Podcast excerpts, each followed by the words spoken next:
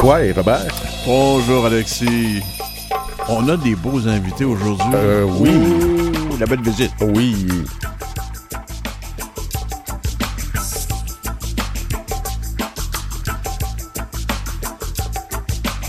En deuxième partie d'émission, on reçoit Émilie Modnet, artiste multidisciplinaire à Anishinaabe. Elle va venir nous parler de sa pièce Okinum.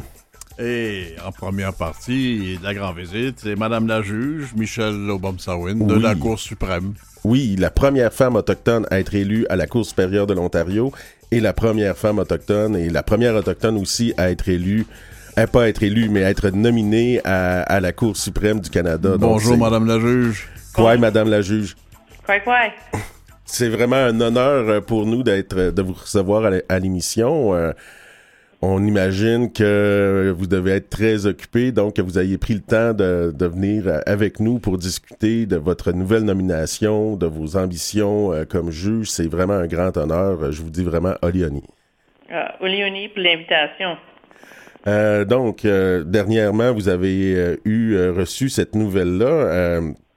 Je voyais euh, dans les des, des reportages vous concernant que vous étiez comme une petite fille quand vous avez envoyé euh, le formulaire pour euh, démontrer votre intérêt à devenir juge à la Cour suprême. Est-ce que le sentiment de, de, de petite fille-là aussi a été grand quand d'excitement quand vous avez appris la nouvelle? Ah oui, absolument. Je dois dire, euh, lorsque j'ai reçu l'appel du bureau du premier ministre, j'étais dans ma cuisine avec mon époux. Puis, euh, pour être honnête, je faisais des, des thumbs up pour lui montrer bonne nouvelle, bonne nouvelle. Il me regardait avec un point d'interrogation en voulant dire, tu sais, qu'est-ce qui se passe? Puis ensuite, j'ai débarqué, puis pour être honnête, j'avais des larmes aux yeux. Puis j'ai finalement, j'ai dit, le premier ministre peut me rencontrer. Donc là, j'ai fait une petite danse dans ma cuisine. Là. On était vraiment heureux. Après, après cette première réaction, tout à fait légitime, bien sûr, est-ce que vous avez eu une petite lourdeur? C'est quand même euh, lourd à porter, hein? Ah oui, absolument. Euh, c'est quand même, des fois, tu te sens un, un fardeau, c'est plus lourd. Euh, euh, je me sens des fois euh, sous le microscope, comme euh, tous les autres qui ont passé comme des grandes premières. C'est toujours le microscope un petit peu plus euh, sur le travail qu'on fait, mais à la fin de la journée, euh, c'est super excitant. Puis euh, je me sens tellement choyée d'avoir été choisie pour cette nomination. Dans la vie de tous les jours, on sait que la Cour suprême n'a pas euh, tout le temps une influence directe sur la vie des Premières Nations, mais peut avoir une influence à long terme, peut euh, amener des principes comme GLADU, comme la reconnaissance de certains droits territoriaux ou des choses comme ça. Est-ce que vous, euh, vous avez conscience quand même des attentes qui, euh, que beaucoup de Premières Nations vont, vont mettre en vous en, vous voyant nommé à cette position-là? Oui, absolument. J'y suis consciente. Euh, Vraiment, juste à lire les nouvelles après ma nomination, c'était clair qu'il y a des en- attentes nationales. Mais je dois vous avertir, je suis seulement une parmi neuf. Moi, j'ai quand même mon propre bagage, ma propre expérience de vie comme une, une femme autochtone qui vient d'un petit village francophone au nord de l'Ontario. Donc, avec ça, j'amène euh, mon expérience de vie qui est unique à moi euh, lorsque je vais aller de l'avant de, de ce nouveau poste. Mais, tu sais, je suis une voix parmi neuf. Mais c'est sûr, ce que dit Alexis me semble tout à fait euh, plausible. Et quand on arrive là, comme autochtone, première autochtone dans ce poste, c'est sûr que les autochtones ont, ont- une attente par rapport à vous. Est-ce que est-ce qu'il y a de la place pour un préjugé favorable aux autochtones? Je ne sais pas comment dire exactement. Non, je dirais non, parce que mon premier rôle, c'est d'être une juge euh, indépendante, impartiale. Donc, euh, j'ai déjà dit auparavant, je suis juge en, premier lieu. Puis par la suite, ben là, c'est vraiment euh, mes expériences de vie qui me nourrissent. Euh, être juge en premier lieu, est-ce qu'on est quand même, ça laisse quand même de la place pour euh, reconnaître qu'il y a une réalité coloniale qui est toujours en place euh, dans le Canada puis dans les provinces? On, on sait que euh, je comprends que vous devez quand même garder votre devoir de réserve. Vous avez votre rôle de juge qui doit être mis de l'avant en premier. J'ai pu vivre un peu la même chose à l'époque où j'étais député, où je me disais député d'Abitibiès en premier avant d'être le député des, des Autochtones. Il y avait quand même euh, beaucoup d'attentes envers moi à cette époque-là. Mais il reste que c'est ça, c'est quelque chose qu'il faut sûrement balancer de votre côté, euh, ces attentes-là, puis la réalité que beaucoup d'Autochtones perçoivent comme étant encore coloniale. Oui, non, ça je comprends. C'est une réalité que nous vivons dedans comme Canadiennes, euh, Canadiens. Puis à la fin de la journée, euh, moi, je peux faire mon devoir du mieux de mon possible à la Cour suprême comme juge indépendant. Vous vous êtes beaucoup occupé dans votre carrière de santé mentale. Est-ce que ça vous préoccupe toujours autant?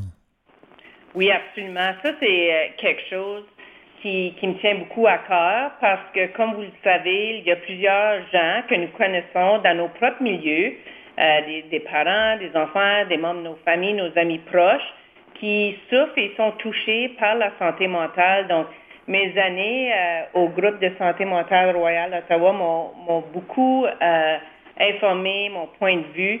Puis moi, un de mes mandats comme avocate, mais même comme juge, c'est d'en parler de la santé mentale. C'est très important pour en discuter, pour que le stigma puisse se délaisser. Parce qu'à la fin de la journée, le plus qu'on en parle, le plus que c'est moins un sujet tabou. Madame l'honorable juge Obama-Sawin, vous nous rappelez que vous êtes une juge parmi neuf.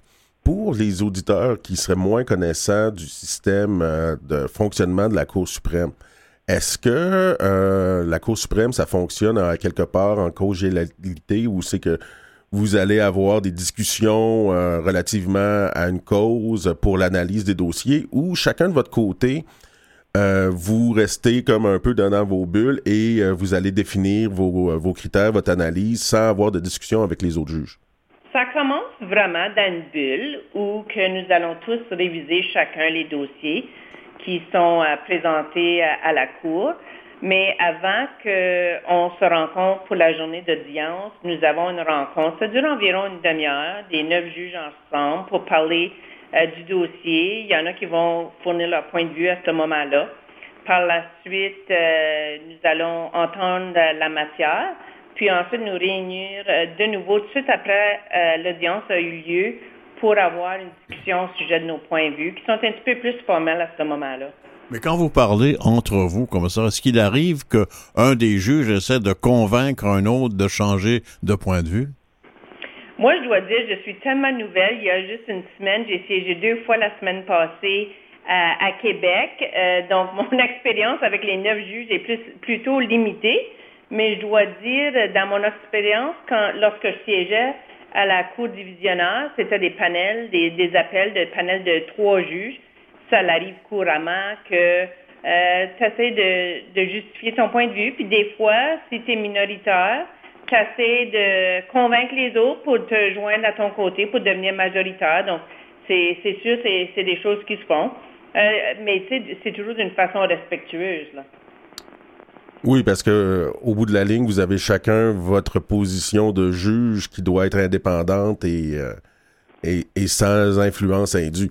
Oui, absolument. Puis je ris tellement parce qu'un de mes collègues a déjà dit c'est comme un mariage avec huit autres personnes. Donc, euh, du jour à, l'autre, euh, nous sommes ensemble, nous travaillons ensemble, mais c'est quelque chose de continu pour des, plusieurs années à venir. Donc, euh, le respect entre envers un et l'autre est très important. En pendant plusieurs années, vous êtes encore très jeune, vous en avez jusqu'à 75 ans comme juge de la Cour suprême. c'est long. Vous allez aimer ça pendant les 25 ans et plus? Là?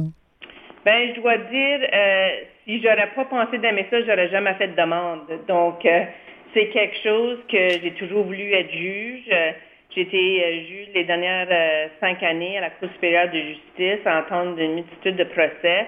C'est quelque chose qui me stimule du côté litige, du côté académique, surtout ici à la Cour suprême, étant donné que je viens juste de finir un doctorat en droit. Donc, pour moi, c'est stimulant, c'est intéressant, c'est excitant.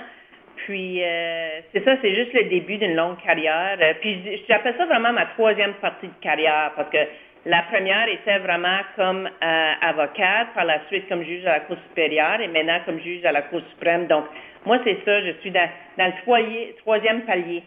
Madame l'honorable juge Obama Sawin, on va prendre une petite pause. On vous revient tout de suite après l'entremède musicale. OK, parfait, merci.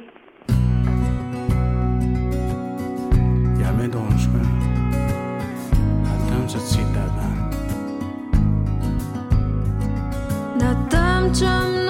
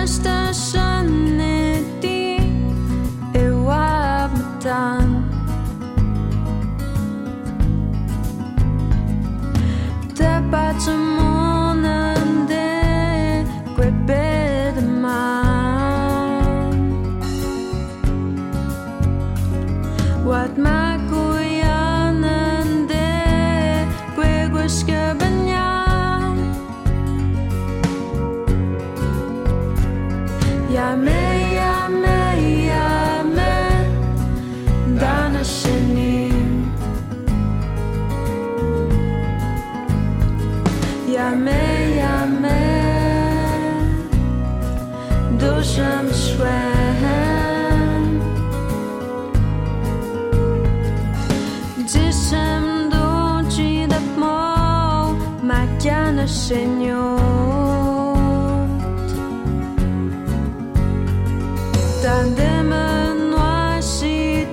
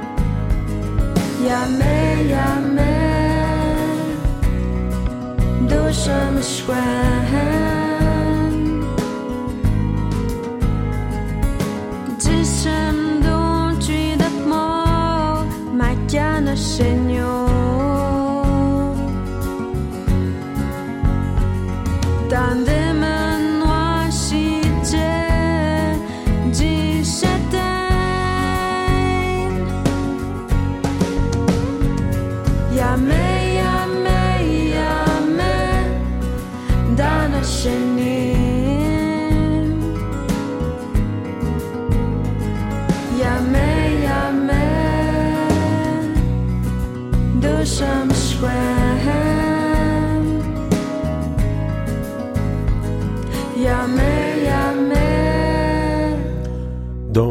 c'était le Nita Nisheminin de l'artiste Ninan. On est de retour avec l'honorable juge Obom Sawin, première femme autochtone, première autochtone à être euh, nominée à la Cour suprême du Canada. Quoi et encore? Ouais. Euh, bon, ben, eh, dans le vif du sujet, moi, je suis, euh, en plus de faire cette émission-là, aussi avocat en droit des peuples autochtones. Et euh, j'ai à travailler notamment en protection de la jeunesse.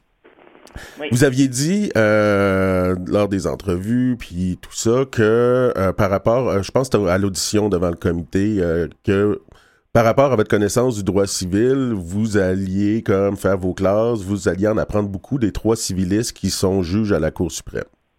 Oui. Puis, je dois vous dire, j'ai déjà adopté le juge Cassira comme mon mentor. Bon, tant mieux. Où je veux en venir avec ça, c'est que on voit beaucoup, euh, moi dans ma pratique, euh, j'ai j'ai- j'ai vu beaucoup de juges même pas prendre en compte les questions d'impact intergénérationnel des pensionnats. Par exemple, dans un dossier en protection de la jeunesse, l'enfant est en protection de la jeunesse, la mère a été en protection de la jeunesse, le père de la mère a été envoyé dans un pensionnat non indien par les services sociaux, puis la grand-mère a été au pensionnat indien. Oui. Euh, on voit qu'il y y a- il y a- il y a comme toute une euh, un impact intergénérationnel puis une transmission des traumas intergénérationnels d'une d'une génération à l'autre. Et dans j'avais plaidé ça et le juge n'avait même pas pris en compte cet aspect-là du tout dans, dans, dans, dans l'idée qu'il fallait que l'enfant puisse garder des liens avec sa culture, puisse avoir des possibilités d'apprendre sa langue. Et j'avais trouvé ça quand même assez frustrant. Où je veux en venir avec ça, c'est est-ce que vous pensez que les autres juges vont faire un peu comme vous le faites avec les civilistes, venir vous voir euh, pour les questions de droits autochtones pour essayer de mieux comprendre ces réalités-là? Euh, ça, je sais pas. Je dois dire, lorsque j'étais à la Cour supérieure de justice, à cause de mon expertise dans les principes gladus, Mhm. c'était quelque chose qui se faisait assez fréquemment. Oui. que il est fort possible que ça l'arrive parce que ça m'est arrivé quand même assez souvent euh, lorsque j'étais à la Cour supérieure de justice. Parce que qu'est-ce de, de qu'est-ce que toi tu parles, c'est vraiment euh, l'application des gens de De Gladu, des rapports de Gladu. Si vous me permettez, je veux juste expliquer à- aux auditeurs c'est quoi que Gladu? C'est, dans le fond, les rapports Gladu, Gladu en droit criminel, c'est quand on va demander une expertise sur non seulement la vie de l'individu, mais aussi son contexte historique de sa nation puis de sa famille, si je me trompe pas. Oui, exactement. Puis il y a de la jurisprudence au Québec qui touche à ce sujet-là. Si le, le contexte de- des principes Gladys s'applique en protection de l'enfance, je me rappelle dans le passé d'en avoir lu quelques-uns. Oui, mais encore là, c'est pas nécessairement tous les juges, puis ça, c'est pas encore, ça fait pas encore partie du stare decisis parce que c'est de la jurisprudence qui est restée au niveau de la Cour euh, du Québec, qui est pas montée en appel, euh, Oui, euh, non, si, je si je me rappelle bien. Oui, oui, absolument. Donc, euh, on peut espérer que les autres juges vont venir vous voir, vous parler pour qu'on ait une meilleure compréhension, puis peut-être espérer avoir des décisions de principe qui pourront obliger les juges à en prendre en compte euh, la réalité des peuples autochtones euh, dans leur ensemble. Oui, on, vient- on verra bien. Ben, J'ai l'impression que vous avez une personnalité, si je peux me permettre, qui va s'arranger pour qu'ils comprennent. Euh, J'ai pas de commentaire à ajouter à ça. Non, non, mais le, le juge en chef, euh, Richard Wagner, a dit que vous étiez, euh, vous aviez des principes, vous êtes authentique, vous êtes travailleuse. Je pense que vous lâcherez pas le morceau facilement. Ben, ça m'arrive de temps en temps, donc. Vous avez euh, fait le droit, mais vous avez apparemment rêvé de droit très jeune dans votre vie.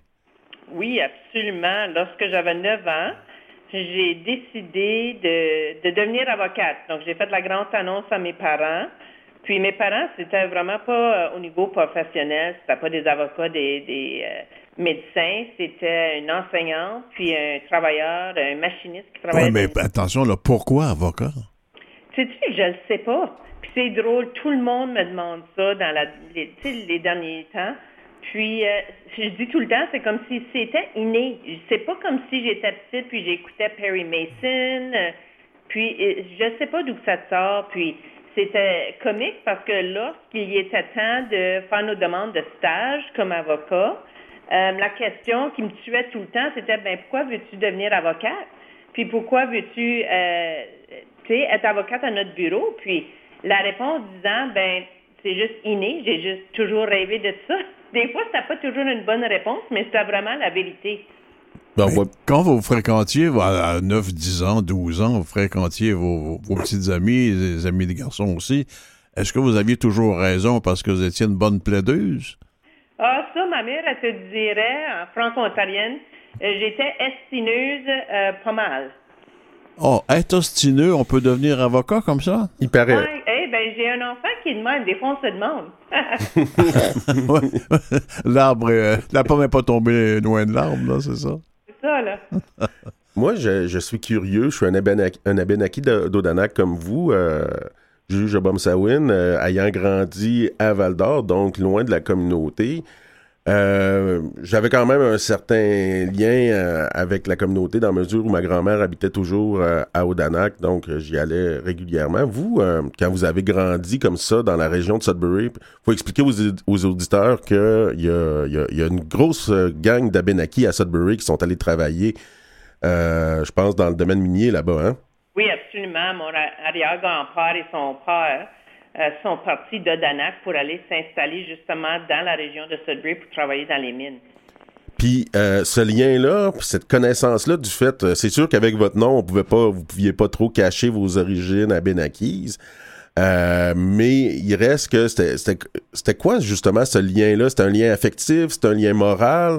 Euh, Est-ce que vous aviez de la famille que vous pouviez venir visiter dans la communauté? C'était un bon lien. Nous, euh, ma tante Pauline, une des sœurs à mon père, Hum. euh, c'était vraiment notre représentante de Danak euh, comme pied à terre à Sudbury. Oui, oui, oui. Je connais Pauline un peu. un grand lien avec Danak. Puis, euh, on avait quand même des, des rencontres où est-ce que Réjean, Nicole, Obamsawin, euh, Evelyne, donc ils venaient à Sudbury. Euh, des fois, nous allons à Odanak. Puis, euh, donc, il y avait quand même ce lien-là qui s'est maintenu. Moi, mes premiers souvenirs d'avoir eu été à Odanak, c'était environ ça, le 9-10 ans. OK. Moi, je vais y aller assez directement. Quand vous avez fait des stages dans les bureaux d'avocats, Oui. le, le fait de s'appeler Obama Sarwin, c'était un avantage ou un handicap? Ah, vraiment, c'était neutre. Euh, c'était pas une question qui se discutait vraiment à ce moment-là. C'était pas quelque chose qui, tu sais, ah, t'es, t'es autochtone, qu'est-ce que tu fais ici? Pour être honnête, euh, moi, je dirais que c'était plutôt neutre. Euh, J'étais quand même chanceuse dans ma carrière où que j'ai eu euh, du travail, dans, j'ai fait un stage dans un petit cabinet de trois avocats. Euh, puis donc, j'ai eu du bon mentorat. Lorsque j'étais à Post Canada, comme vous le savez peut-être, moi, j'ai jamais travaillé comme avocate dans une firme. Moi, j'ai toujours été qu'est-ce qu'on appelle in-house, travailler pour des entreprises, puis des entreprises publiques comme euh, Post Canada, puis euh, le groupe des services de santé Royal Ottawa. Donc, pour moi, euh, comme avocate à Post Canada et au Royal, c'était très vu d'une façon positive d'être autochtone. Je m'étais beaucoup impliquée dans le recrutement pour les personnes autochtones du Nord à Post Canada. J'organisais les Journées nationales des personnes autochtones. Puis à, à, à l'hôpital royal, j'ai établi de nombreux programmes, puis de liens, par exemple avec euh, le Collège algonquin, pour assurer que les élèves autochtones puissent venir faire des stages au Royal. Euh, j'ai travaillé aussi avec l'Université Saint-Paul pour essayer de créer un programme de, des écrivains euh, gladus. Donc, j'ai eu beaucoup euh, d'implications. Donc, je pense, j'ai dit neutre, mais là, j'y repense, c'est vraiment un côté positif parce qu'il y avait quand même l'environnement où j'ai pu m'impliquer comme personne autochtone. Puis vraiment, c'est pas tout, tout partout là, que tu as ça.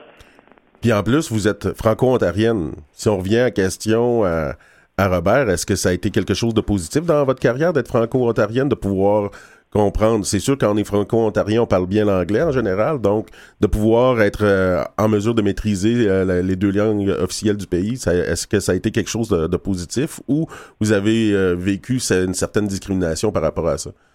Moi, je dois dire que c'est quelque chose qui a été très, très positif. Lorsque j'étais jeune, c'était pas toujours facile d'être minoritaire francophone dans un milieu anglophone. Mhm. Ça, c'est sûr. Mais en fait, de, de carrière, moi, être bilingue, euh, c'est quelque chose qui m'a ouvert des portes. Euh, les postes que j'ai eus ont toujours été des postes qui étaient bilingues, donc je pouvais plaider en français et en anglais. Puis comme juge euh, à la Cour supérieure, moi, j'étais responsable, comme la juge locale administrative, responsable de la Cour à l'Orignal, qui je dirais, euh, majoritaire- majoritairement francophone. Donc, euh, l'Orignal se situe vraiment entre Ottawa et Montréal, sur le côté de l'Ontario. Puis, euh, donc, j'ai, surtout dans la dernière année, j'ai beaucoup, beaucoup travaillé euh, dans ma langue française. Votre carrière, en étant nommé comme ça à la Cour suprême, évidemment, c'est un beau, c'est une fleur, c'est un beau bouquet, ça correspond à une fin de carrière formidable. Mais est-ce que dans tout le long de votre carrière, vous n'avez pas eu aussi des déceptions? Il n'y a pas eu, a pas eu que des succès quand même. Oh non, absolument. Puis, euh, euh, travailler dans le milieu du droit du travail comme une femme, je vais être honnête, ça n'a pas été facile parce que, euh, sais, 25 ans passés, disons, c'est un milieu très euh, masculin. Puis, aller dans des plans dans le milieu de la nuit pour rencontrer des employés, des fois, ça n'est pas toujours facile. Mais euh, tu fais tes preuves, puis par la suite, euh, tu finis par mériter le respect des autres. Euh, j'ai eu des, des moments, euh, c'est moins, moins drôle. Par exemple, la première année que je, euh, je siégeais à Ottawa, à la Cour supérieure, où que euh, pendant une liste de motions, euh, j'ai entendu deux avocats se parler, puis euh, une, euh, puis parler assez fort que j'ai pu entendre mot pour mot qu'est-ce qu'elle disait, puis me référer comme euh, she's Native Indian, she's our, nat- euh, she's our Pocahontas of the North. Donc, Hmm, wow. ça, m'avait vraiment frappé. Puis, euh, c'est quelque chose que j'ai traité avec immédiatement parce qu'à la fin de la journée, si nous restons silencieux lorsque des choses discriminatoires comme ça nous arrivent, on ne se fait pas de faveur. Donc, euh, automatiquement, j'ai j'ai parlé, puis j'ai dit, écoute, j'ai entendu votre commentaire inapproprié. Puis ensuite, j'ai pris des mesures. J'ai demandé que la firme ou que l'avocat travaillait euh, se rencontre en groupe. C'était quand même une vingtaine d'avocats, je crois, pour avoir la discussion au sujet de pourquoi c'est pas approprié de nommer une juge euh, autochtone Pocahontas. Donc, euh, puis l'autre chose que j'ai fait, c'est que je suis arrivée chez moi, puis j'en ai parlé à mes enfants pour qu'ils comprennent que à la fin de la journée, ça ne fait pas de différence à quel niveau de la société nous sommes comme personnes. Euh, la discrimination peut arriver n'importe quand, mais qu'est-ce qui est vraiment important, c'est la façon dont on s'adresse, puis on en parle pour s'assurer que ça n'arrive pas de nouveau à, nous-mêmes, puis aux autres. Euh, en terminant, euh, honorable juge Obomsawin, euh, votre, votre nomination permet à beaucoup d'enfants autochtones, beaucoup de femmes autochtones de rêver plus grand, je pense. Oui, oui, je dirais que oui. Puis c'est pour ça, moi, je trouve que c'est super important de rencontrer les jeunes surtout. Je l'ai fait tout au long de ma carrière. La semaine passée à Québec. Ouais, j'ai vu ça à l'Université Laval.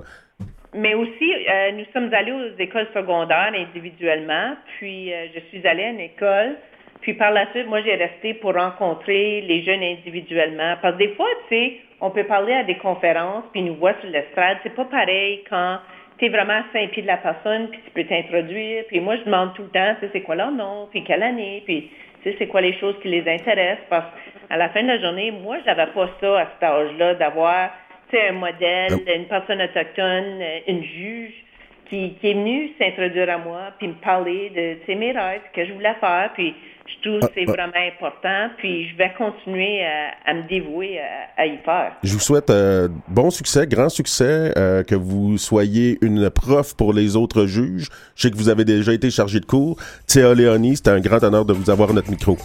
Léonie, Au revoir.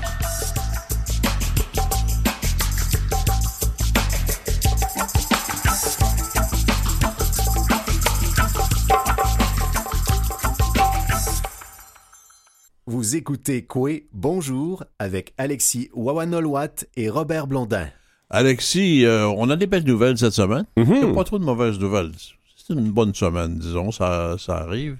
Moi, je trouve qu'une sacrée bonne nouvelle, c'est la biographie de, de Volant, de Florent Volant, qui, qui sort cette semaine. On va Oui. le recevoir d'ailleurs dans On les va le recevoir dans les prochaines semaines. On, va la lire. J'aurais que tu nous parles un peu de l'importance euh, chez les Autochtones de tout ce qu'a fait Florent. Pas- Il n'a pas juste fait des chansons, ce gars-là, tu sais.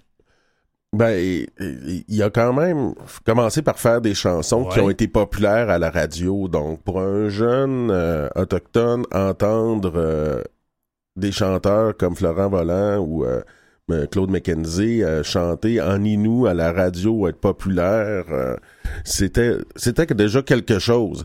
Par la suite, euh, Florent Volant a aussi été euh, un mentor pour beaucoup, beaucoup, beaucoup de, de jeunes. Tu sais, si on, on dit à la blague quasiment que les, les gens euh, à, à Washat ou à Maliotenam sont quasiment nés avec une guitare, on peut peut-être se demander s'il n'y a pas une partie de ça qui vient de l'exemple que Florent Volant a pu donner euh, à tout ce beau monde-là. Il a mis en place un studio pour faire en sorte qu'il y ait une place pour les jeunes, pour qu'ils puissent euh, s'exprimer, pour qu'ils puissent développer leur talent. Euh, donc, c'est une longue carrière pour Florent Volant qui, qui est un, un point euh, dans, dans la culture autochtone, quelqu'un qui était là bien, bien, bien avant à ce que ça commence à être populaire, trendy. les- Et, pour les beaucoup de jeunes, ça a été un, un bel exemple à suivre. Et il y a plusieurs jeunes qui suivent son exemple. On, on sait, on fait jouer cette musique à notre émission. Mhm. Euh, beaucoup, c'est de l'influence de, de Volant. hein. Oui, ça s'entend. Hey, la population autochtone toujours en croissance, Alexis. Le nombre d'Autochtones continue de croître au Canada. En plus, les Premières Nations, les Inuits, les Métis affichent une population plus jeune que le reste des Canadiens. Ça nous révèle les nouvelles données du recensement de 2021. Euh, 2021 nous, nous apprend qu'on peut dénombrer 1,8 million Autochtones, ce qui représente 5% de la population totale au Canada, en hausse comparativement à 4,9 en 2016. Ça, c'est une bonne nouvelle parce que c'est pas uniquement une nouvelle démographique. Il y a une signification à ça. Oui, qu'on a de plus en plus de place, qu'on doit de plus en plus écouter nos réalités. Euh, Il y a une signification à ça aussi, c'est qu'on a voulu nous éliminer. Il y a eu, on a tenté de, le génocide contre nos nations pour euh, nous tasser du paysage. Et, surprise, on est toujours là aujourd'hui. Donc, euh, en effet, on peut dire que c'est une bonne nouvelle qu'on continue à faire des bébés. J'ai rencontré quelqu'un la semaine dernière qui était assez critique euh, de tous les avantages, croyait-il, qu'ont les Autochtones et qui me disait, c'est un petit nombre de rien, pourquoi on s'occupe tant d'eux? Et quand je lui ai appris qu'il y avait 1,8 million, il n'en revenait pas. Il était sûr que les Autochtones au Canada, c'était 100, 102 000 peut-être, tu sais, bon. Non, un, c'est un préjugé qu'on a là-dessus. Puis c'est sûr qu'au Québec, ce préjugé-là, il se fait peut-être plus valoir euh, par certains à cause que, comparativement à d'autres provinces comme la Man- Manitoba, euh, la présence autochtone se fait peut-être moins visible. Au Manitoba, on dit que dans pas très très longtemps, peut-être 20 ans, un horizon de 20 ans, la majorité de la population devrait être autochtone. Toi, tu dois avoir hâte. Ben, j'espère peut-être euh, dans 20 ans, ah, je sais pas, je vais peut-être commencer oh, ma retraite. être là. Eh, Écoute, on va revenir sur la reine. Je vais pas t'ouvrir une porte, je vais t'ouvrir une porte patio au complet. Parce que je sais que tu vas rentrer dedans.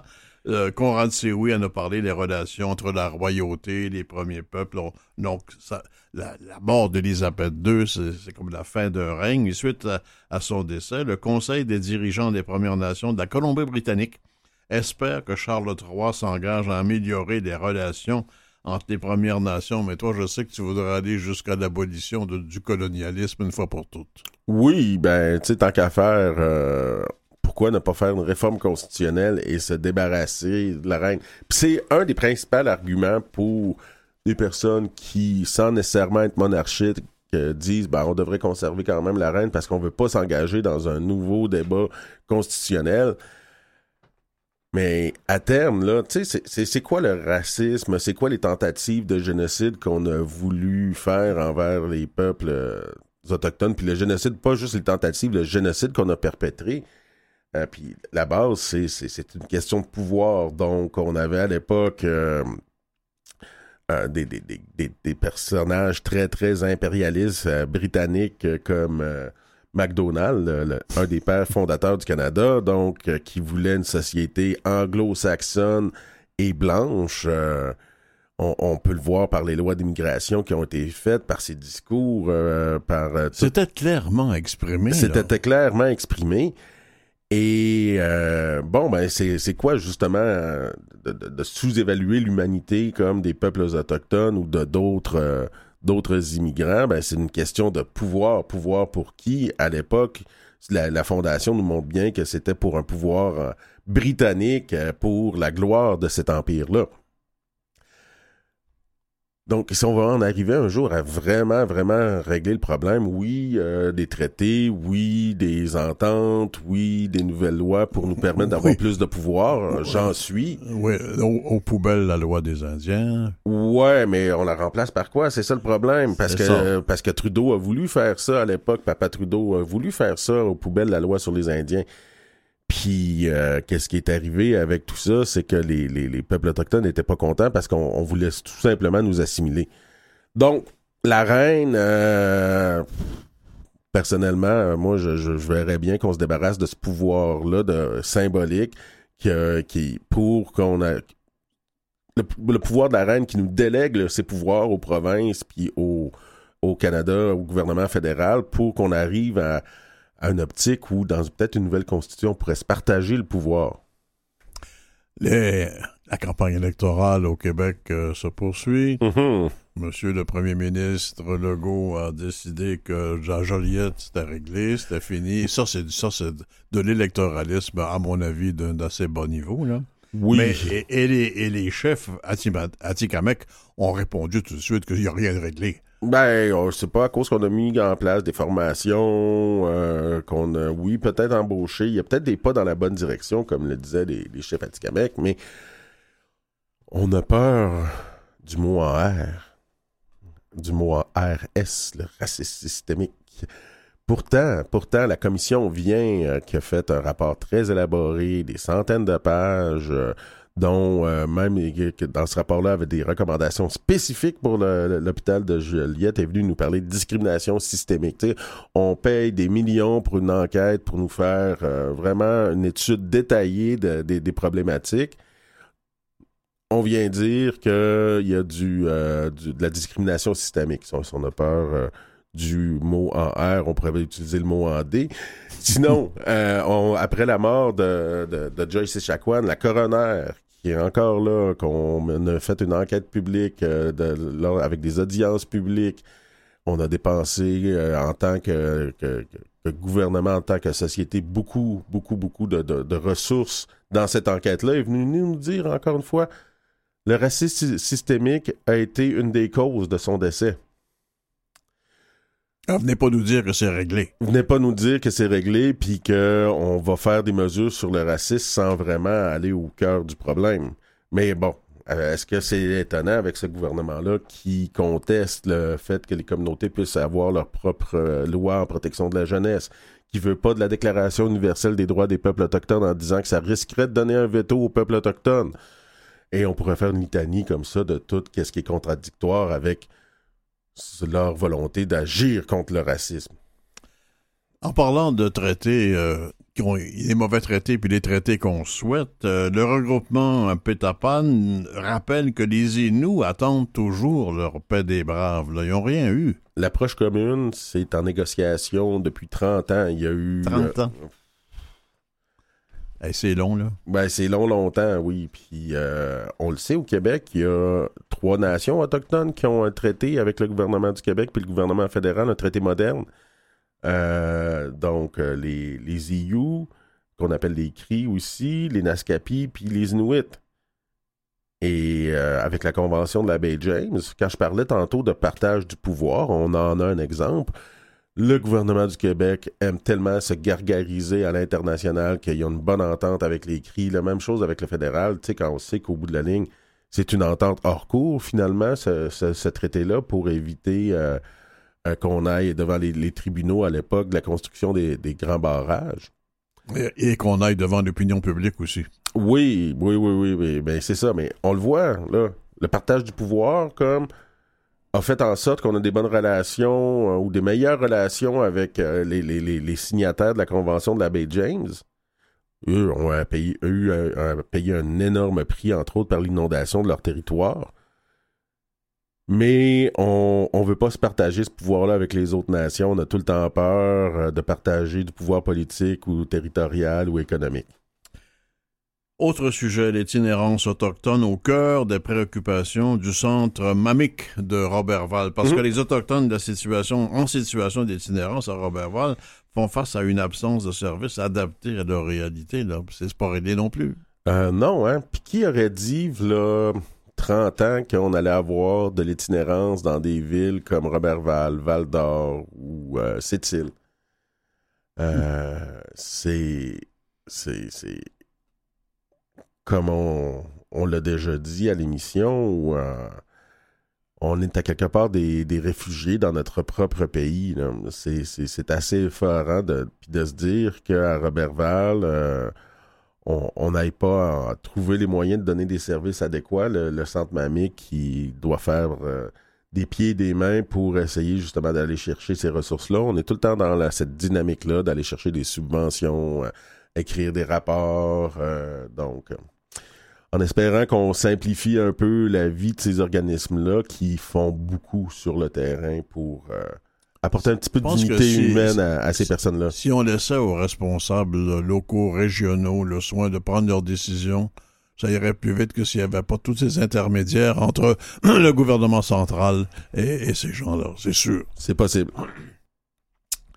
Hey, l'accord de 20 milliards sur la protection des enfants autochtones, il y a un appel pour le rejet de cette entente-là parce que le montant établi par Ottawa ne garantirait pas aux plaignants une compensation minimale. C'est étonnant, ça. Ben, c'est bien qu'il y ait eu un accord parce que le gouvernement fédéral s'est, euh, on pourrait dire, euh, pété la figure euh, au tribunal des droits de la personne. Après ça, contesté la décision du tribunal de, la personne, a perdu en cour fédérale. Euh, voulait encore porter appel jusqu'au moment où ils ont décidé de, de- faire cet accord-là. Un accord négocié, oui, ça peut être une bonne chose, mais encore faut-il qu'il y ait un minimum de justice. Euh, D'autres accords comme ça de, de, compensation pour, euh, entre autres, aller dans des, des- être passé par les services de la protection de la jeunesse. J'ai des clients qui ont reçu 21 000 piastres pour des vies brisées. Donc, Cindy Blackstock, euh, qui est à l'origine de ce recours-là, sûrement des bonnes raisons de croire que si elle, fait cet appel-là avec son organisme, de croire que le- les, les- les familles n'auront pas vraiment un minimum de justice dans, tout ça. Je voudrais avoir ton opinion, Alexis. Le drapeau des survivants des pensionnats a été hissé au Parlement. C'est-tu juste des petits bonbons qui servent pas à grand-chose ou c'est vraiment une symbolique qui est conséquente? Ben, ça peut être une symbolique qui est conséquente. Est-ce que ça, ça, ça, permet à des survivants de sentir leur souffrance reconnue, tu sais? Avec tout ce qui est arrivé, on, on croyait même pas à nos histoires. On croyait même pas que euh, on avait su- subi de tels sévices dans les pensionnats. Euh, malgré les commissions d'enquête, euh, malgré la commission vient où il y a eu beaucoup de témoignages, on croyait pas qu'on vivait du racisme comme ça dans les hôpitaux. Euh, il a fallu que Joyce Echaquan se filme en train de mourir pour qu'on y croie. Donc, des symboles comme ça permettent peut-être de, de faire que les, les- les gens se sentent crus, puis écoutés, puis ça, ça fait partie du processus de guérison.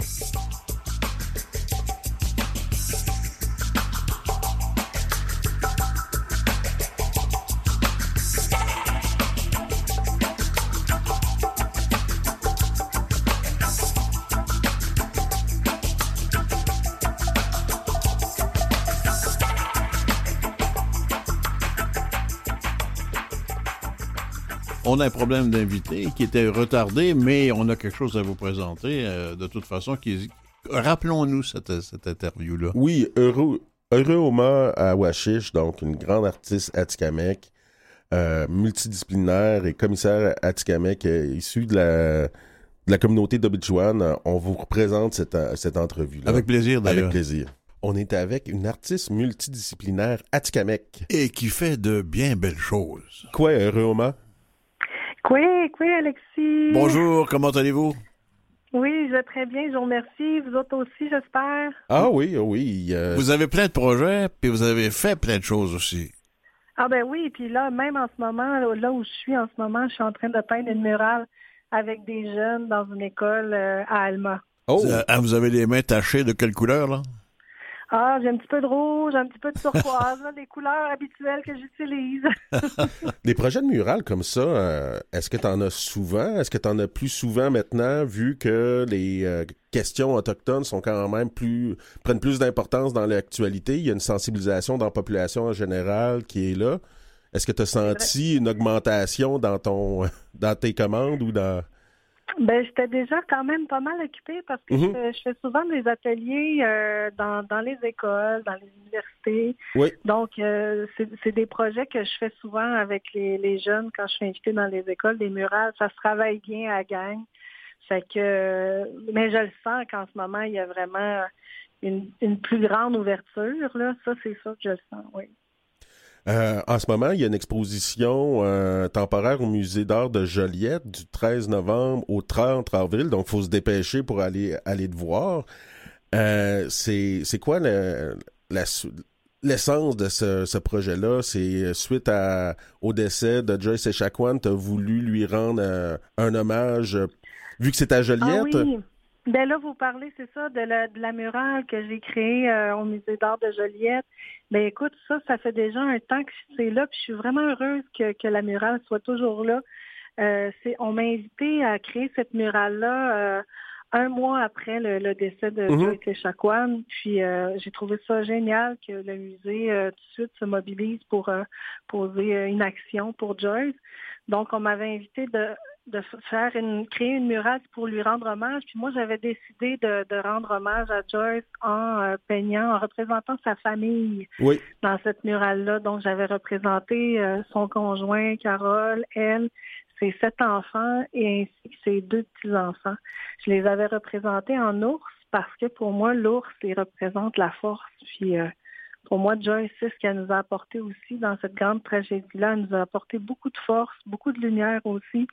Elle nous a donné le courage de, de, de dire les vraies choses, puis de se tenir debout, puis d'être solidaire. Donc, c'est pour ça que j'ai voulu euh, représenter sa famille en ours. Puis c'est ça, cette murale-là, ça fait déjà un an qu'elle est qu'elle a été créée, puis je suis heureuse de savoir qu'elle est toujours euh, elle est toujours présente là, à Joliette, puis on peut la voir de l'extérieur aussi. Là. Roman, vous faites de la peinture, de l'installation, de la performance, euh, même vous faites du designer de, vêtements. Est-ce qu'il y a une discipline que vous préférez plus que d'autres? Ben, ça dépend des moments. Je pense que la peinture va toujours euh, être là, pas loin. Euh, mais de ce temps-ci, comme là, dernièrement, j'ai réalisé une vidéo, une vidéo d'art, un, court film que j'ai que j'ai fait avec ma fille qui a 5 ans, on Skill. Puis j'ai vraiment, vraiment adoré ça. Puis je pense que ça me donne le goût de poursuivre là, dans ce médium-là, là, que le cinéma, les films, tout ça, c'est un médium qui est nouveau pour moi puis que j'aime beaucoup. C'est par la transmission euh, culturelle euh, que tu euh, donnes une identité atikamekw à ta fille? Est-ce que c'est par la langue? C'est quoi ton médium préféré pour t'assurer que ta fille vive sa culture? Ben c'est dans c'est dans l'attitude aussi puis dans les valeurs. Mhm. Euh, moi ma fille ben c'est ça on vit euh, mon conjoint est québécois puis euh, on vit à Saint-Prime près de Machtiouiat. OK. Donc euh, le français il est présent tout autour de nous. J'essaie beaucoup de lui parler en atikamekw mais c'est pas facile parce que j'ai toujours le réflexe de lui parler en français. Mais quand on est seul, nous deux, je, ça, vient, ça me vient plus facilement de lui parler euh, en atikamekw. Mais c'est vraiment dans la transmission des valeurs que je sais que son identité va s'ancrer dans, dans la, la, la- l'identité Atikamekw Nerozio. Puis c'est en allant aussi dans ma communauté le plus souvent possible au Joanne. Là, heureusement, elle va à l'école à Machtiouiat, dans la communauté Innu. Mhm. Et puis, euh, fait que moi, je- moi puis mon conjoint trouvait ça important qu'elle puisse aller, euh, qu'elle puisse aller à l'école dans un milieu autochtone pour justement, euh, euh, renforcer son appartenance puis son identité, là, même si on vit pas au Béjouane. Il y a quelque chose de très mystique dans ton art, très sacré. Est-ce que c'est une représentation euh, que tu veux faire? Est-ce que c'est quelque chose de senti, la spiritualité? Atikamekw Neroisio, euh, que tu veux représenter dans une forme d'art, tout en étant très mystique et très sacré, et on sait que c'est Atikamekw Neroisio, c'est quand même quelque chose de très moderne aussi en même temps. Oui, ben c'est ça fait plusieurs années déjà que moi, ces, ces thématiques-là de spiritualité, de sacré, euh, de décolonisation du sacré, que, que ces thématiques-là euh, m'habitent. Puis euh, en fait, je pense que ça me vient de mes grands-parents parce que quand j'étais jeune, j'habitais avec eux, puis c'est ce qu'ils m'ont transmis. La spiritualité a toujours été très présente. Eux euh, faisaient leur chapelet tous les soirs avant de se coucher. Donc, euh, la religion catholique qui est toujours, qui est encore très présente euh, chez les Atikamekw, ben, dans les communautés au Québec.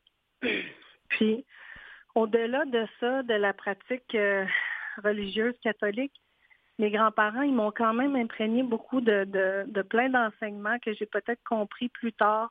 C'est qu'en fait, quand ils faisaient leur chapelet, là, c'était pas les mots qui récitaient, puis les, le chapelet, le- le- l'objet qu'ils utilisaient qui était important. Ce que j'ai compris, dans le fond, c'est que leur intention, euh, dans, dans leur prière. C'était ça qui est important. Donc, au-delà des mots qui récitaient, euh, la spiritualité, le sacré, c'était le même que quand ils étaient en, en territoire, puis qui remerciaient le Créateur après avoir euh, tué un, un gibier. Mm. Donc, euh, peu importe la façon dont ils priaient, les Premières Nations, les aînés, la, la, la- leurs intentions dans leur prière étaient les mêmes que s'ils priaient avec un Tewigan.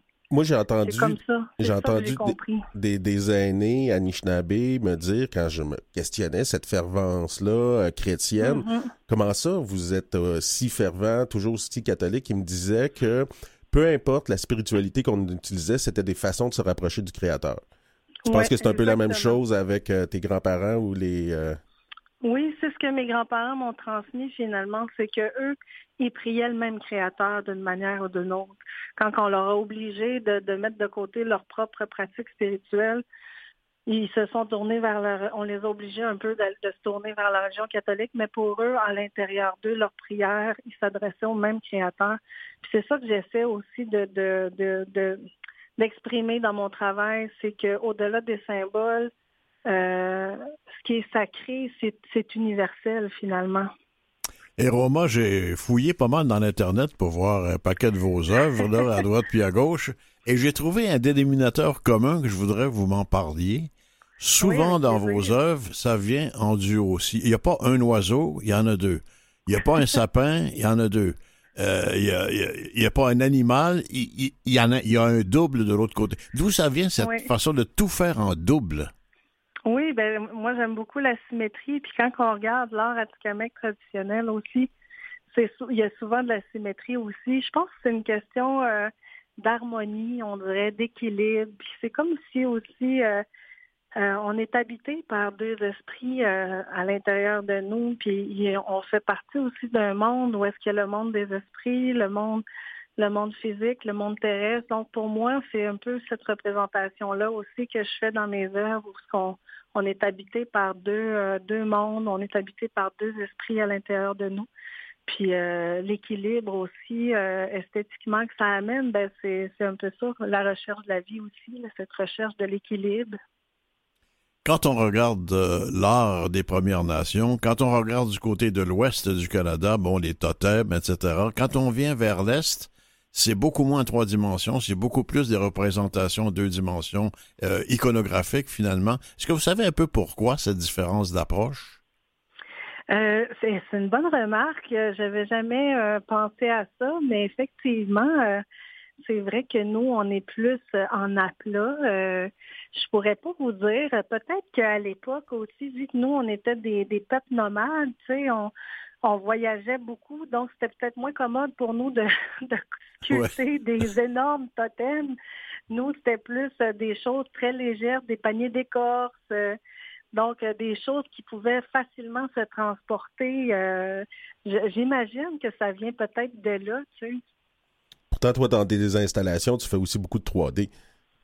Oui, oui, ah oui, moi, j'adore l'installation. Ça, c'est un- une autre discipline que, que j'adore vraiment, là.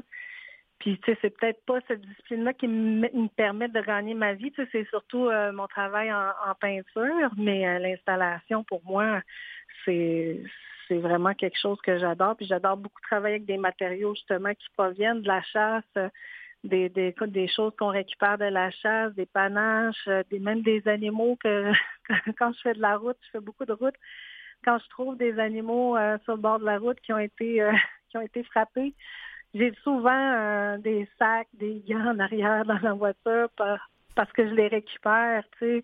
Dernièrement, j'avais fait une œuvre avec un renard que j'avais trouvé sur le, le bord de la route qui avait été frappé. Ah, c'est ça que j'allais te demander si le petit renard, oui. il venait du bord de la route euh, avec les- le chapelet qui est, qui est comme des entrailles, là. Oui, parce que c'est ça, quand je l'ai vu, il était tout beau, puis il était juste comme sa blessure était dans le flanc de son corps. Puis quand j'ai vu sa blessure, j'ai tout de suite eu le flash. Je me suis dit, ah, je vais, je vais le faire naturaliser, puis je vais mettre un tiroir à la place où est-ce qu'il est blessé. Fait que pour moi, dans sa symbolique de, de cette œuvre-là, il y a des chapelets qui sortent de, de ce tiroir-là, puis c'est comme ses entrailles, c'est ses viscères.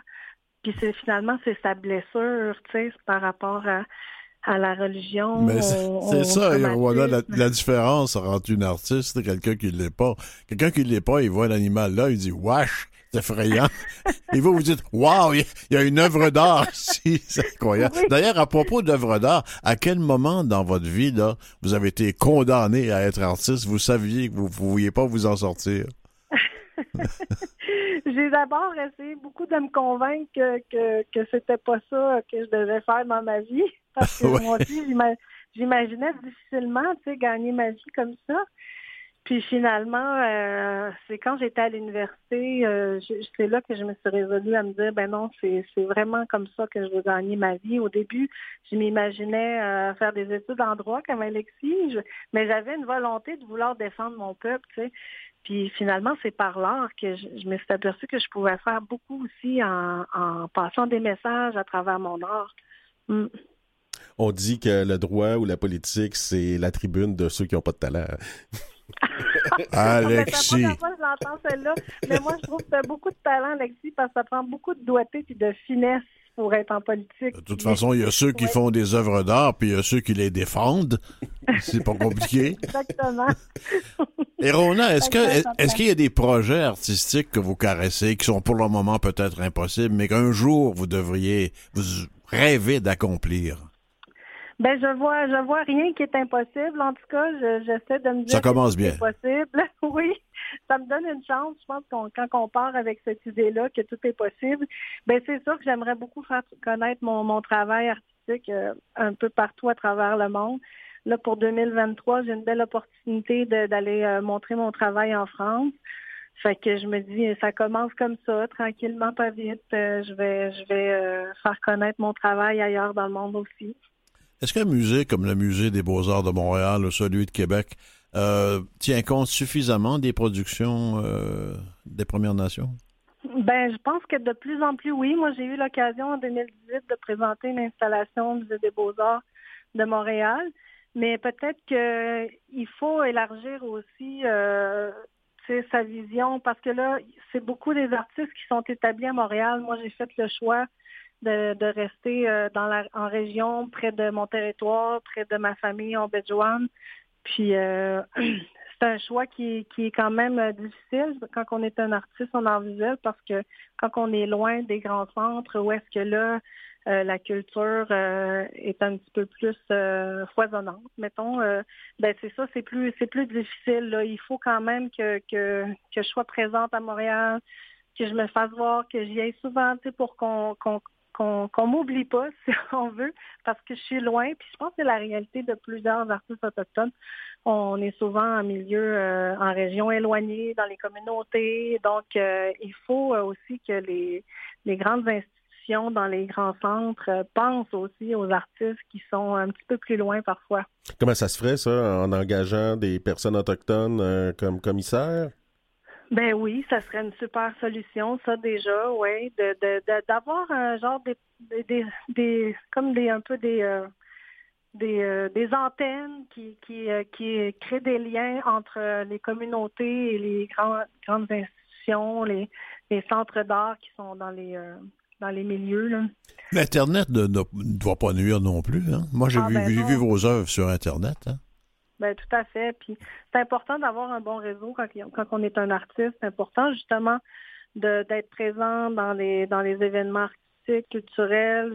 Le, le réseau là, c'est primordial. Souvent quand je parle à des jeunes artistes, je leur dis toujours que de se bâtir un bon réseau, de connaître les gens dans le milieu, c'est ce qui est important.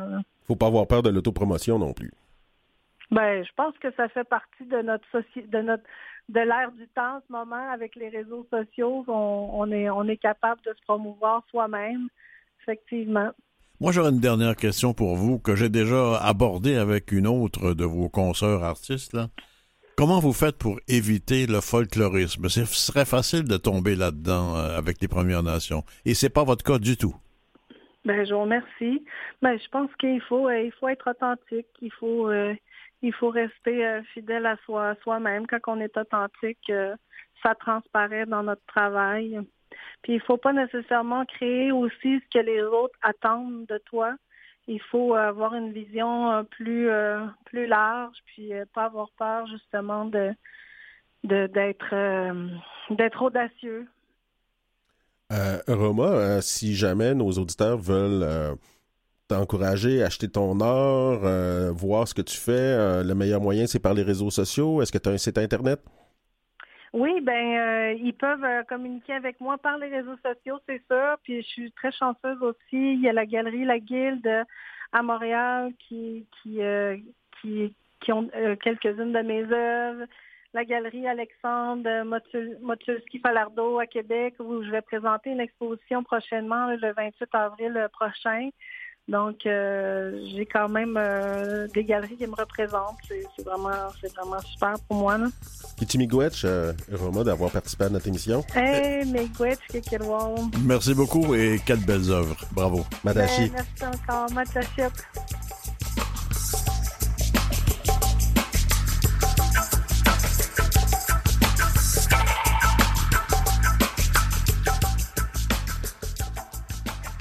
C'est ainsi que l'émission euh, s'achève aujourd'hui, Alexis. On se retrouve encore la semaine prochaine. À la semaine prochaine. Alors, Alexis Beaumoine-Loat, Robert Blondin ici, Mathieu Tessier euh, à la régie, comme d'habitude, Claire Guérin à la recherche. On remercie particulièrement cette semaine. Oui. D'ailleurs.